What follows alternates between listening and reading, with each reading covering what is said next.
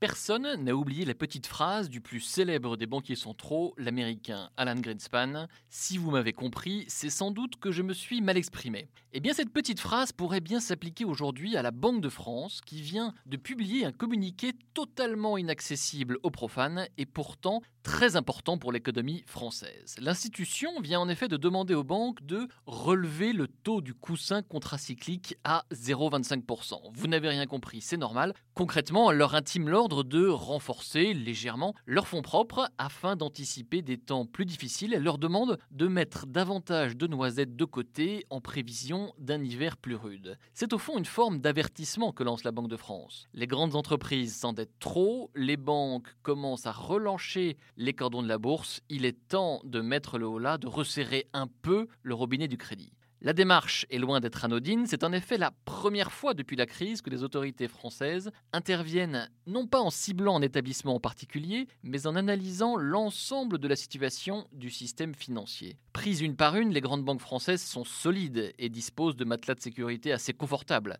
mais la situation du système bancaire français dans son ensemble nécessite une certaine vigilance. Car que voit-on aujourd'hui? Les prêts immobiliers ne connaissent pas de répit à des conditions toujours plus favorables pour les primo-accédants. Les grandes entreprises peuvent s'endetter à des taux imbattables en ce moment. Les opérations de financement à effet de levier, les fameux LBO, connaissent une croissance très forte alors que l'argent coule à flot sur les marchés. La Banque de France est donc dans son rôle en tirant le signal d'alarme et surtout en prenant des mesures préventives pour éviter tout emballement ou éviter au contraire tout arrêt brutal du crédit en cas de retournement du cycle économique.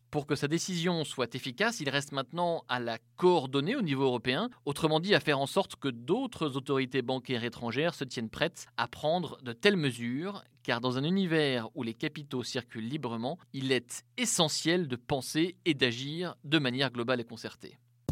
Retrouvez tous les podcasts des échos sur votre application de podcast préférée ou sur leséchos.fr.